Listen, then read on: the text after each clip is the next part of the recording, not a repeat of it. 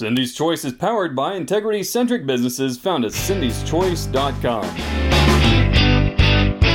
It's Cindy's choice to be brave and make a difference.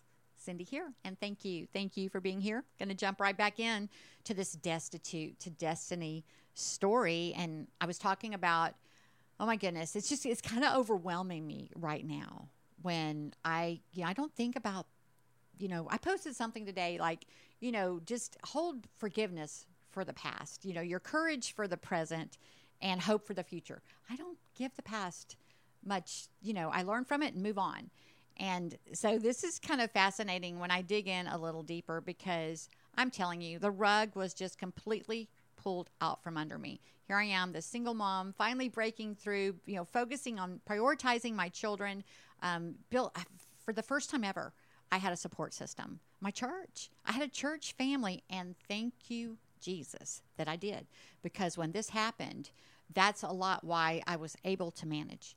Is I finally had a support system, and it was it was my church, and and I, I it's important to say right here, it's like so many people like will run to the church for support when they kind of get in trouble but you know that wasn't i already I'd, we'd been a member of that church. I'd been serving at that church. You know we'd been attending that church. I, I remember you know even at that point i was asked to share my testimony quite often especially like with other women at the, the women's groups and so forth because i'd already you know overcome so much. And you know to find christ and be rebuilding my life as a single mother with all these challenges you know i had a good story then. So you just stay with me because it's like it's like way better now so there i am so sick that i can hardly function but thank you jesus i had a really good support system um, lots of folks were coming and helping me with the children and and actually there was a mixed blessing because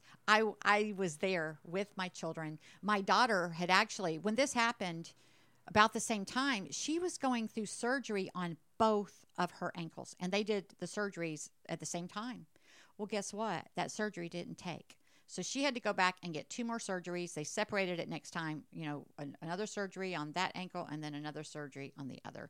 So I was, you know, we were kind of sick together there for a while, but I remember as difficult as it was being so thankful that I could be there because she was having to, you know, homeschool and all kinds of things went on through that period. But so, you know, all of a sudden, I'm in all this pain. I have all these other crazy symptoms, you know, the fatigue, the um, the brain fog, the uh, narc- narcolism, where it's like all of a sudden you could just fall asleep, and the, the I, I, there there was all all kinds of things going on.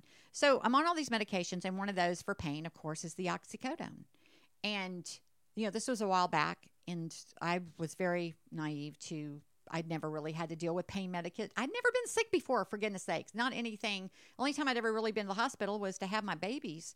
So I um I, I've on this oxycodone and all these other medications, and all of a sudden I'm having these horrible, just ugly, nasty rage episodes. Now I tell I'd kind of had a little bit of that going on, but that had kind of gotten better. I think it seems like that was right right after we moved and I was just taking on so much with the new job and the move and all the stresses and but I'd kind of gotten that, you know, I'd gotten a grip and was over that and all of a sudden this just this and the, and I remember these kinds of fits of rage and then I remember afterwards kind of like literally like what just happened. It, it was really like, you know, I'd come out of myself or something and I did something very brave because my uh, ex's family just there there wasn't any support there whatsoever. But I didn't know who else to call, so my um, ex sister in law was a nurse, and so I'm calling her, and I'm like, of all the people, I don't want to know that I'm struggling, but I was kind of desperate. I didn't want to keep having you know, these rage fits. And I called her and she said, Cindy, read the bottle, read that Oxycontin bottle. And I read it and there it's describing like insanity and all this kind of stuff. And I'm like, whoa. So I, you know, got back to my doctor immediately. Well, they took me off the oxycodone and put me on morphine. I was on 90 milligrams of morphine a day, 60 milligrams in the morning, and I had three like 10 milligram tabs for breakthrough pain throughout the day. Still, and just utter pain. I had a TENS unit. I was, you know, getting therapy. That we were just doing everything, you know, trying to manage in every way possible to get this under wraps. And the doctors told me, they said, Cindy, this you need to accept. This is something you'll always have. You'll just learn to manage it better. And I'm like, no, no, no, no, no, no. I'm not buying that. No.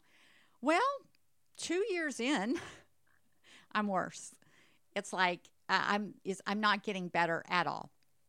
And yeah, we're, we're still okay. Got great, you know, support through the church, and um, again, there was some benefits to me, you know, being more available to my children. Um, but I, you know, so I have I have to accept and realize, and I know my partly my pride had been in the way a lot here that I was going to have to uh, can like apply for disability because I was already kind of real unhappy with the fact that you know I was codependent on the government for medical and groceries. So I was I I wasn't that was messing with me. Now I was finally getting to a place where I could really contribute, you know, to the community and be self sufficient. And then here I am, like being a burden on our community is how it felt to me. But I remember the doctors just reassuring me. They said, "Cindy, you are who this is designed for. You, you know, you you have you're out there contributing. Don't feel guilty. Don't feel bad. We're glad to see you here." You know, and that you know we can help you. That you, this is who the system is designed for. So that helped me some, but it's still it just and that's something we'll talk we'll dig deeper into because I get it. I get why people get in that trap of um, you, you just you just think that's your only option, and that's where I was. I was like, well, what am I going to do? I'm two years in. I'm not getting better. I got to do something. So the attorney didn't hesitate to taking my case. He said, Cindy, he goes that they'll they'll deny it twice because that's just kind of, but it'll take about two years. But you will definitely you qualify for disability with all the doctor's records and the you know proof of work and all that kind of stuff. And so we began that process. So that was going to take about two years. We're already two years into this thing. Well, about another year later, I'm even worse. And as I share that with you, I was worse physically, but you know, I, my faith was stronger than ever. In, isn't that crazy? Well, and again, that's a whole nother series, and we talk about the faith journey, the journey with Jesus. But at the same time, you know, I I wasn't getting any better, and it was starting to wear on me because um, the doctors were always insisting all these medications they had me on and they were like cindy we need to add something for depression. And i'm like no. You know i'll give in. Okay i'll take the morphine. You know i'll take this i'll take that. You know the provigil to fight the narcolism and i forget all the medications. It was a ton of them i said but i'm just i was adamant that i wasn't going to take depression medicine. I knew that i could not risk numbing anything i was feeling now, listen to me. Even I, I, I did this, and I'm like, really? I, it was bad. I was, I was in utter, utter pain, but I knew that I could not risk not feeling everything I was supposed to feel. I, I just like you know I shared back in the '80s, and I resisted the cocaine. I'm just I don't know where that came from, but something told me no you know, and, and plus we'll we'll talk about that more another time. Like I said, I had my own kind of like internal mania, cocaine. I, I had my internal upper just from the the PTSD of this um, hypervigilance of my life, you know, that I was conditioned toward. But still, you know, something told me, nope, that, you know, cocaine is something that I like, I could get dependent on, that would get a hold on me. Just going to stay away from that. It's kind of how I felt about depression medicine. And I'd had a brief encounter when I was married. I'd gotten some like secular therapy briefly, and they had put me on Zoloft. And I remember thinking, yeah, you know, it's like, I feel a little better, but I wasn't dealing with anything. You know, that's a dangerous place to be. And I'm just so thankful. You can tell in this moment, like right now, I am so thankful somehow I knew lean into that pain now, the physical pain, that was different. I'd get some help there. But the emotional pain, I needed to, to manage. I needed to learn to do that. And a lot how I did with that was just a lot of diving into my Bible. And I just used that time to, you know, to build uh, to build my relationship with Christ and just really dig in and get an understanding and understand that as confusing as it was, there was purpose in what was being allowed. And but here I am, three years into this, a year into disability, and I'm not in, in any better. And, and this will get explained more, when, like in the the other series, the Journey with Jesus series, or whatever we decided to call this one.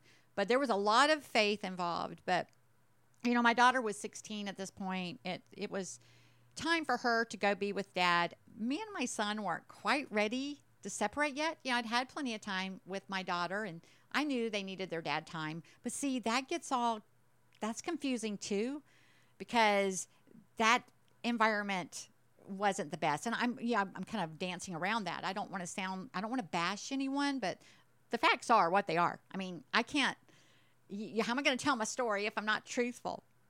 But that wasn't a, a healthy environment. And though mine was strained and, you know, maybe not the healthiest, at least I was demonstrating, you know, I, I, I didn't like get my life turned around till I had them. And, you know, that started when I was going through the divorce. I started making these attempts to get my life turned around. So they I wasn't always setting the best examples, but my kids saw me taking responsibility for my life and doing my best to turn it around. And that's the best I could do for them at that time. And I was so thankful for getting it in time. You know, I was kind of yeah, I was kind of growing up with them. And but at least you know they could see me putting that effort in of trying to do my very best and i'm not going to get into too much about i don't want to be uh, talking about things that i'm not totally informed in but you know through the divorce um, i'd been made the bad guy i'd been demonized and there was just a, so much division when um, I was I was trying to create unity and, and still like co-support the children and so forth and it just wasn't going to happen so it wasn't easy to um, you know, I wanted my, I sincerely wanted my daughter to have her dad time, but it wasn't easy when it wasn't the best environment for her to go back to. And it, I'll share later, it didn't last very long as soon as she was 18, she was out of there.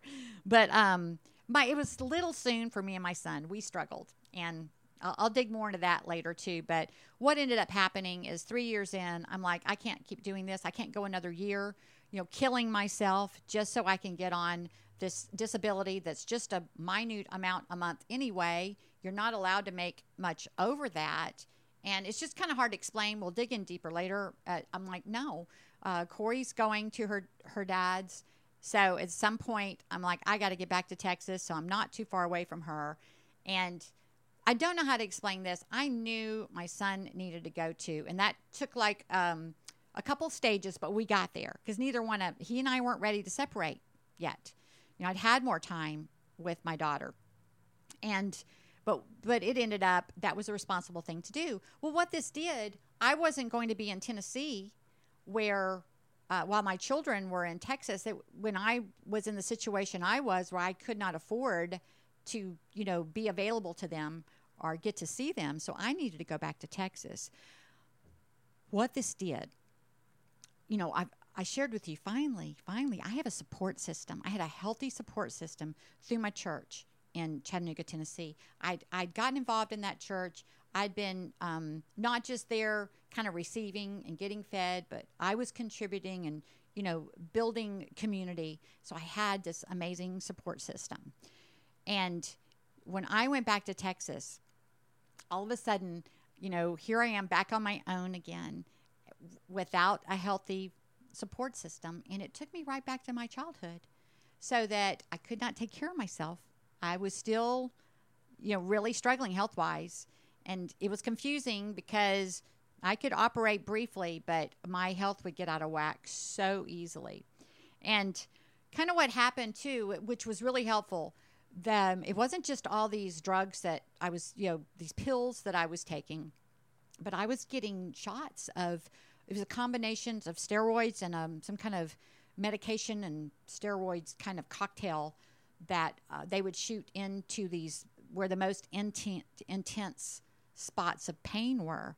And these are very dangerous shots. Um, I, rem- I had to get them in like my upper back and in my neck a lot.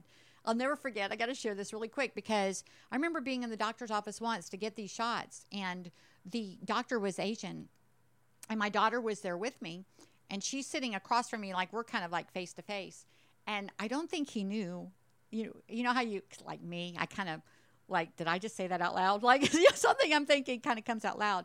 So he's behind me, you know, getting ready to put these needles in my neck.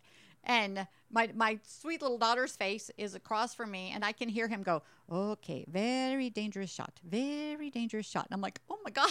so I didn't want to look scared. So I look at her and kind of do my eyebrows, like, you know, and she kind of like, I could tell she was trying to like not be scared. So that, you know, we just kind of gave her, gave each other this kind of look like, Oh, well, here we go. but it just, it, it was, you know, oh my gosh, when I think about it right now with you, I'm like, oh, what I what we went through, and but um, so I timed it. I timed my move where uh, back to Texas, where it was right after because those shots, oh man, they and I mean, there's bad side effects and so forth like that. But what are you going to do? I needed the relief, and if I was going to pull off a big move like that and get back to Texas, I timed it like right after those shots. Well also what I figured out too, something about the steroids and stuff, it kind of would help like it, it give me a little bit of energy and would kind of curb my appetite. And it really helped me with dropping like all that weight because I'd put on like like I said, like over, I don't remember exactly. I think it was over 50 pounds. But a lot of that was inflammation, and the steroids were, you know, helping with that and but it did so i was able to kind of drop a lot of weight which actually helped me feel a little bit better. I was still de- dealing with horrible pain but there was some improvement. So i get back to texas. I'm staying with a friend with no plan. There i, I um, really soon after i got back there the transmission went out of my pathfinder so i'm homeless uh, without a vehicle you know, couch surfing with a friend, which you can only do that for so long. But I just, you know, I'm a very capable person. I'm very creative. You know, I've I'm like and I just felt like if I if I had a little support, I could get something going that I could manage on my own, kind of like I'd done with the clothing business before, you know, this had hit this disease or whatever it was had hit me so hard. And y'all, I'm not going to dig into this too deep because this is this the next season of my life goes on for well over a decade of homelessness, of gypsy style living, of not being able to take care of myself, of being so incredibly vulnerable because now it's like, you know, when at least when I was a single mom, it's like people wanted to like they want to help your unit. They want to help you because there's kids involved. But you know, that support system isn't there anymore. So now it's just me out there. And the only people that really want to help you are people that can benefit from you or men that recognize your vulnerability and just want you because they can control you and you can like be beholding to them. Dangerous, dangerous territory, I'm telling you. So, oh my God, I, I can't begin to tell you the series of events. Like I'll, I'll just debrief you, we'll dig in this another time, uh, go deeper. But you know, at some point, like I, I couch searched with this friend. I ended up over with this friend. I remember um, pulling up to in a borrowed car, a loaner car, pulling up to a homeless center in Dallas, Texas, thinking. This is where I'm at. I need to go to this shelter. I remember going inside and sitting there in that shelter and just like, all right, you know, God, if this is what I'm supposed to do, you know, let's let's get this done. I want to get. I sat there for a couple hours. I watched some crazy man that'd been staying at the shelter get arrested, you know, and I I just tried so hard to be like brave, you know. Okay, go to the shelter, and it just it's just I, I don't it just wasn't time, and I left the shelter not knowing where to go. And I drove up to my, my old church where I'd gotten baptized before I went back to Chattanooga. And I went back there and I just went into the first office that I could see and I spoke to the lady that was there and I was, you know, just walked in and said, Hey, I used to go to this church. I was baptized here. You know, I've been really sick. I'm homeless right now. Yada, yada. I mean, I didn't know what else to do. And she picked up the phone. She calls a lady that was a member of the church that was going through a divorce who had a really, really big house. And she told her, about my circumstances. And I went and hung out there for a couple of months. And I, you know, she kind of helped me try to get something going. But when you have health issues that you know, and then I wasn't still hadn't really gotten it figured. I was starting to get it figured out, but I wasn't near kind of figuring out what it took to manage my health condition. You can't help somebody that can't work. I mean, what do you do? And I felt horrible because I didn't have any. Ex- I got it. I, you know, I I appreciated whatever they, you know, the temporary kind of situations because I didn't know what to do. How in the world was I going to get something going for myself because that was going to cost, you know, someone else for me to do that. But I I ended up there in um, in a relationship where with a gentleman that I I still love him to this day because you know uh, we met and there was this great kind of of um, you know the chemistry was there, but that's you know the work partnership was there because you know I realize now that was my way out is you know what did I have to offer? You know I can help somebody with their business, so I wasn't in a situation I didn't have the capital to get anything going myself, but I'm a good workmate. And, you know, we recognized I was such a help to him with his business almost immediately, but then also almost immediately, I recognized I'm like, oh my goodness, I think you're great. You're an awesome person, but I, this has happened too quickly because I know, you know, what's driving me here. I go, I'm super vulnerable. I'm not making good decisions you know, and then he appreciated me being honest because he's like, you know what? You got me thinking. I've been in a 30 year marriage and maybe, you know, I need this time. So it just kind of worked out good there for a while that I kind of moved to the other side of the house and, you know, kind of tried to get some. And I, while I was there, I was able to get a lot figured out about my health and managing better, but it was still taking too long. And, I was like, had gotten a good start on getting something going for myself that, you know, I could manage, but I realized I couldn't manage. It was just, you know, when my health would get bad, you just couldn't count on me for anything. And though I was getting these windows where I could do more for like a more extensive amount of time, when it hit me, it hit me. And I, I just, I, I hadn't figured it out yet. And then I was starting to feel really bad because this wonderful person, you know, was so understanding. I mean, he was expecting this relationship with me. And then right off the bat, I'm like, nope, we can't do that. But you're stuck with me because I have no place to go. Can you imagine? but I could not, I just could not allow myself, like, I would, I would act in fear. It was like, oh my gosh, you know, that, that, that, of course, I wasn't recognizing this at the time. I'm seeing this in hindsight. I would make these desperate decisions that were guided by fear. But then once I was kind of in it, then I'd recognize I was like, wait a minute, this, you know, I, I and then, but I was always honest. and I'm just so thankful that, you know, he understood and really tried to be supportive, but it was just taking too long. And I remember this pressure of, you know, like I'm in the way of, you know, him moving on with his life and, uh, oh my gosh, it just gets so confusing, but it really gets good. It really gets good after this. So you're just going to have to tune in as I share more in the next segment of my destitute to destiny story. And you know what I'm going to leave you with? I'm going to leave you with love because I love you.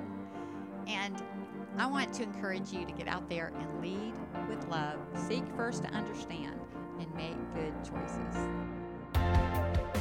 Overcoming major life challenges that left Cindy homeless and alone on the city streets puts her in a unique position to make an impact. Contribute to the cause by utilizing the integrity centric businesses found at cindyschoice.com. Thank you for being a part of our mission for change because we can do so much more together.